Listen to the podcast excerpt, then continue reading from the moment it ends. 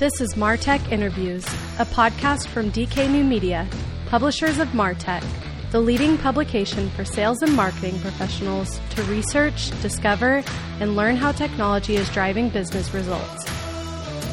Your host is Douglas Karr. Welcome to another in our Martech interview series. Uh, I am uh, joined on, and we're doing Zencastr today. I should say that to everybody. So testing out that software, but I have Jason Vandeboom on the line. Jason is the founder and CEO of Active Campaign out of Chicago. And uh, Active Campaign, if you haven't heard, I mean, from a marketing automation platform, uh, we've we've implemented it for a client. is absolutely a beautiful piece of software, uh, and they they are targeting small business businesses and and have been boy you guys have been growing like crazy jason. Yeah yeah it's been a bit of fun. Uh, it's been a good time. Appreciate you having me. And how yeah absolutely. How how long has active campaign been out? Yeah so it's kind of an interesting story because i started the company back in 2003 um, which is a really long time ago but when i started the company it was more of a perpetual software company uh, so still trying to solve uh, customer experience uh, problems. So trying to improve the customer experience for businesses. Um, but our own customers had to download software, install it on their own server, um, which provided sort of a poor experience for our customers. Uh, so in, tw- in 2013, um, really made the move to move away from the perpetual model, go over to more of a SaaS model um, to really improve our own customers' experience. Uh, and then quickly we found kind of our way within marketing and automation. Uh, and then now it's it's really we're trying to span the entire customer life cycle um, and really just try to optimize that customer experience from from the first uh, point of contact all the way through and retention. Which leads us to our topic today. Uh, our our topic uh, is why the traditional marketing stack is dead, and why small businesses should consider a best of breed marketing stack. And I should start out. I should start out, you know, by by talking to people about, you know, what is what is a marketing stack, and and yeah. so if you're if you're a small business, you might not even know what that is. And how would you define that, Jason? Uh, so well, it sort of leads into the kind of the conversation as well of there's two ways of looking at it, right? So the stack is kind of the tools that you're using uh, to enable your customer lifecycle typically. So that could be uh, the tools you're using to kind of identify and attract customers, uh, convert customers, uh, and then retain them, right? Um, so traditionally, um, SMB has kind of been pushed into or sold into the idea that there's going to be this magical tool out there that'll just kind of do everything for you in one application, right? Um, and that sounds really nice um, at, at, the start because you only have one application to log into. It sounds simple. Um, but unfortunately, it, it, what we found, and, and, I think what the market has found, is, is it just provides a subpar experience sort of all around uh, versus something that is a little bit more focused on different areas and kind of best of breed tools uh, over the all in one. Yeah, uh, and we've seen it as well with with clients. I, I think there's, um, you know, and, and, I and I think some of it is our own doing in our industry, right? Is that we tout these tools and and as the be all end all, you know, and and uh, and then implementation tends to yeah. yeah. Tool, tool, yeah. Everyone usually looks at a tool to solve a problem when in the end it's it's just a tool and, and it really is more about the process and that kind of blend of whatever tools are working, but then also like we all need humans at the end of the day too to run a business, right? So how does that work with those tools? Because otherwise, it's just a tool that's just going to disappoint. Um, yeah, and and I'm I'm always I'm always surprised by you know an, an active campaign. I'm sure you see this as well. Is is there's quite a people uh, obviously within that sector of of marketing automation. Uh, probably not with the breadth that you guys have with your platform, uh, but but you know uh, we watch companies tend to go to a uh, ranking tool of some sort or an analyst tool of some sort. And unfortunately, what they miss when they do that is they, they might be looking at best of breed, um, but what they're missing is the tool that more closely matches their process and will probably be more successful if if implemented yep. than maybe one of the more expensive higher end tools. Yeah, definitely. Um, yeah. Yeah. And then it's as you get these specialized kind of best of breed, or if it's just kind of best for your category uh, sort of tool, then the challenge becomes, and, sort of the argument that the all in ones have always had is how do you actually blend this all together? Um, and how do you make all these tools sort of uh, not operate in, in silos in terms of data?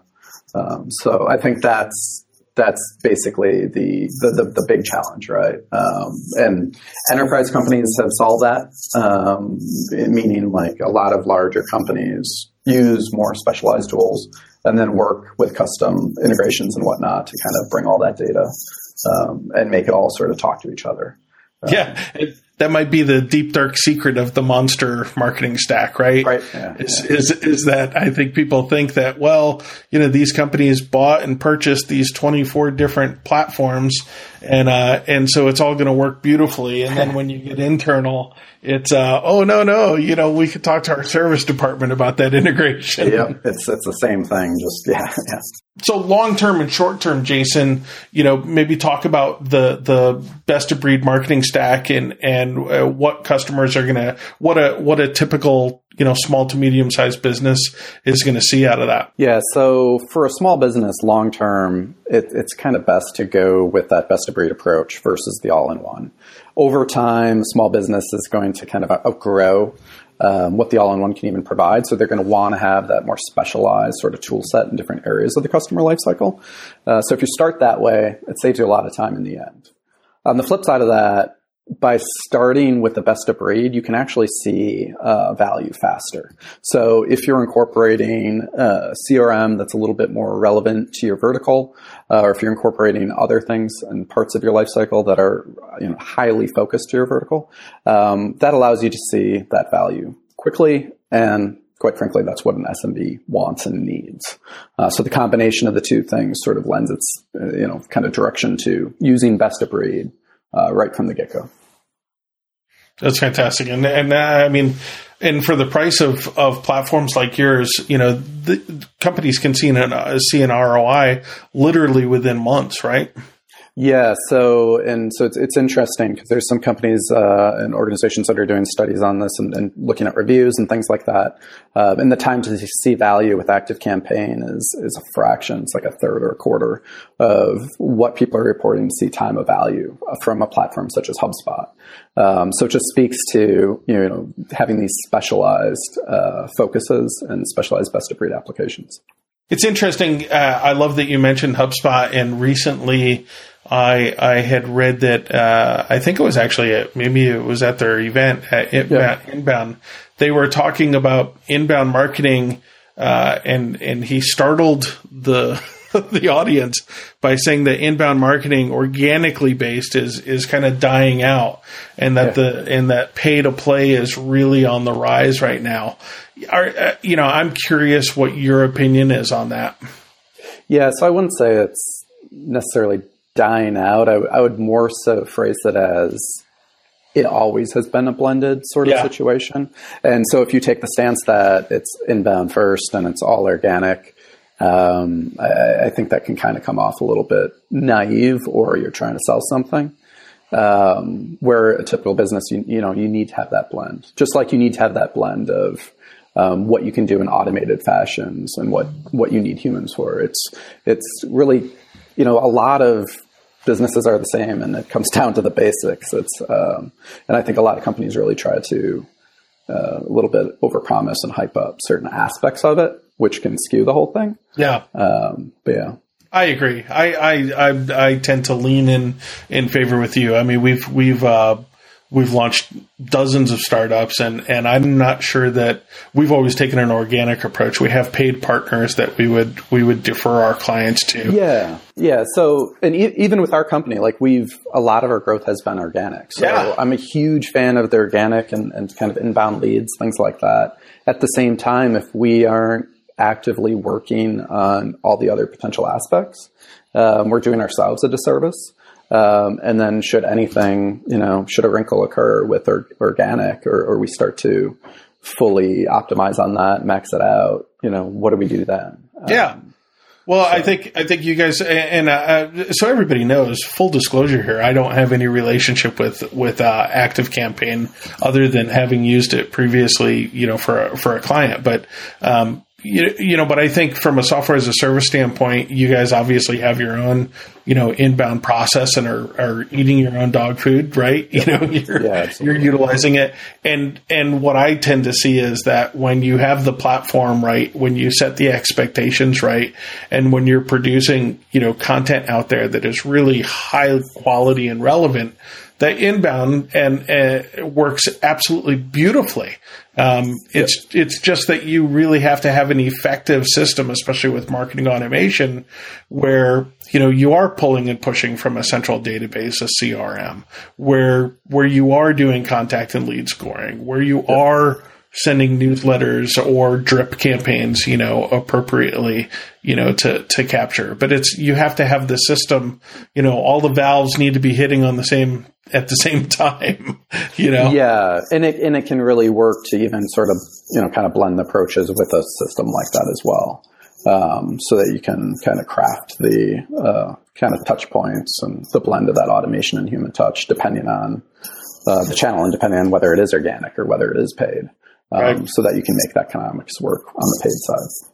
Well, we always we always like to. I think you've you've absolutely you know given incredible advice out there for small and medium sized businesses to listen to, and I know you guys also service enterprise as well. But um, uh, we always like to take the end of the podcast and and obviously promote you know the tool that that people are utilizing, and so. Um, from an active campaign standpoint, you know, do you have a great, you know, case study or, or, or that you could share with us where, you know, your, your client is just knocking it out of the ballpark? Yeah, so we have tons of those cases. I'm the type of person that I, I try to avoid um, kind of doing that logo wall or logo splash, right? Yeah. Yeah. um, because it's that's not as interesting to me as all the small businesses. Um, so it, it's it's one of those things where we have a lot of businesses that are automating things that they just didn't think of automating in the past. So to give you some examples, um, we have a custom tie manufacturer um, who does all of the sort of lead qualification, identification of people, all the way to closing on selling a tie. Um, and then through the whole design process and production process, it actually goes through our system as well. And it's this great blend of like people, you know, right, that human side, but then also like what can you do from the automation side to make that customer experience better? Um, we have um, like tattoo shops and whatnot using our platform to enhance the customer experience, um, take care of some of the compliance ahead of time um, from some of the paperwork and whatnot. And then do kind of check-ins afterwards and whatnot. Um, you know, there's there's travel companies that are, are using it for incentives and things like that, which is seems like a you know kind of obvious uh, use case, um, but they've been able to engage in a much more personalized manner, which is really relevant um, uh, when it comes to travel, uh, and similar to e-commerce. So the ability to have these fewer messages um, timed much much better with much more personalized content. Um, within individual messages and, and what sort of messages are going on, um, and taking that, uh, which is powerful in itself, and then blending that with sort of the human side, and that gets into kind of the CRM side, and you know, should someone call or should someone check in on an account? Um, when that's properly working and running, it's a really interesting thing to watch, and it does so much for a business. Uh, and going back to what you said, like we've used this here at Active, like we're a huge user of our own platform, you know, luckily.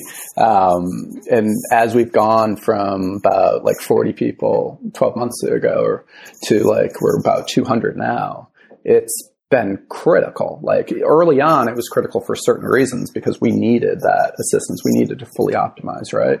But even today, we still have that same need, but at the same time, that information sharing and making sure data is correct all over the place is the great challenge that most you know mid to large size companies end up having and i feel like we're we solved that pretty pretty well so far for ourselves um, so it's sort of a testament to that you know kind of best of breed approach that can actually be done um, versus that all in one Yeah. Wow. That's awesome. Well, uh, for anybody listening, you know, obviously it's activecampaign.com. Uh, if you, uh, if you actually look in the top right corner of the website, you'll see a try it for free. So you don't even have to put a credit card in. You can you can try Active Campaign out and uh, and run it. And I'm sure you'll find the same thing that we found. Um, the user experience is absolutely superior to most of the platforms out there. Uh, drag and drop interface. It's just just really nice. You guys have done a fantastic job. And then uh, and then you mentioned you know here that you know people are seeing a faster return on investment. You know with your tool, and of course you know getting the results that that everybody would expect. You know out of utilizing a CRM and marketing automation. You know to help manage and uh, and make your your inbound or your or, or even your outbound processes much more efficient. Um, thank you for so much for joining us today. Thank you so much. Appreciate it. The Martech Interviews podcast is recorded at DK New Media's state of the art podcast studio at the Speakeasy in downtown Indianapolis. Subscribe at martech.zone. Sponsorships and marketing services are available through dknewmedia.com.